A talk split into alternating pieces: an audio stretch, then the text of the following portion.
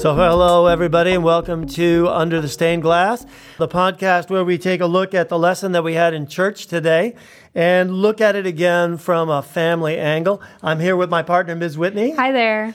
And today we were in Matthew chapter 20, which is a really cool story about how a vineyard owner brings in all these people throughout the day to work in his vineyard. Uh, he even brings in people to work for one hour at the very end of the day.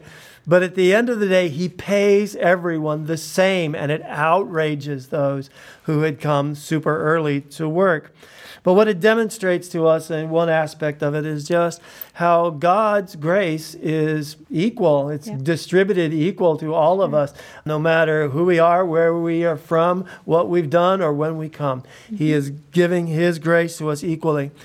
So we were thinking about it this week, Ms. Whitney and I, and thinking in the family, that's kind of a tricky balancing act because our yep. kids actually really are different. Yep. And they really do have different needs that we need to cater to. Mm-hmm. But at the same time, we need to help them feel the same level of love and grace as parents. Mm-hmm. So, how do we do that? How do we cater to them knowing that they are different in need, but we need to make them equal in love? Well, parents, especially to their children, are the reflection of God and His grace. We need to show grace to everyone, just like God does, in order to show that we are all really worthy, and regardless of how much we need to put into something, regardless of how much work we need. And this needs to be our model with our children to help them understand that although each person is individual and unique and may require a different level of attention in order for their needs to be met, that we can still do so while giving the same level of love. And this is really God's model of love and attention that we're striving to show our children. Mm-hmm.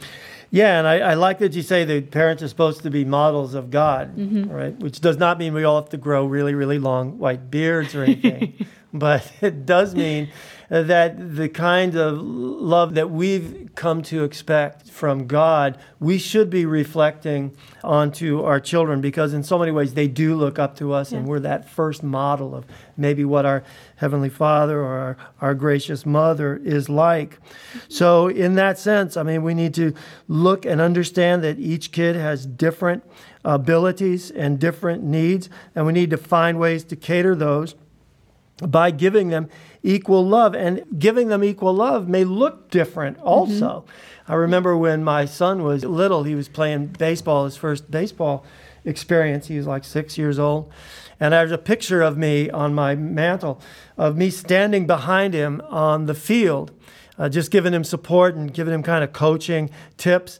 But then there's another picture taken the same day, uh, about five minutes later, with me standing in the same spot but holding my daughter in mm-hmm. my arms, who was yeah. four at the time. And I remember she'd come running out in the field because she wanted to be part of what was going on now. Yeah. My chore towards my son was very different than towards my daughter, mm-hmm. but they both needed to feel that same love and support in that minute. So it's, it's something that we need to think about uh, all the time as parents with everything else we've got going on. Yeah. We also need to think about am I treating them equally in that in that sense of love and grace. Mm-hmm. That's not always easy to do as a parent because parents are always working on their faith under the microscope of children. And what I mean by that is parents are really trying to figure out their own faith, which is a lifelong journey, while modeling it for their children so that they are able to learn God's way. And this is extremely difficult. We're not always going to get it right, but it's really crucial to keep this in mind when we deal with issues that we all will have to deal with at some point or another as our children grow and as we try to meet each individual need while giving them the same measure of love, which, which is really what we're talking about here.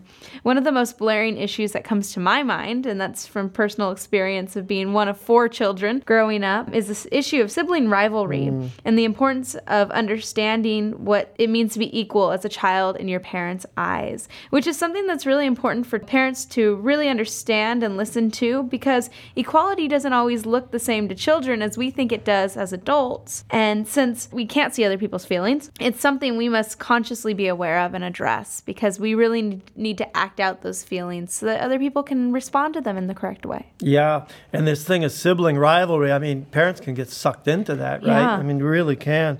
I know that even in disputes between kids, when one kid is griping about the other one yeah. to you as a parent, even if we kind of agree with the one who's doing the griping, we need to be sure that we maintain this sort of level headed and graciousness towards each of the kids. We don't want to get sucked in to their disputes.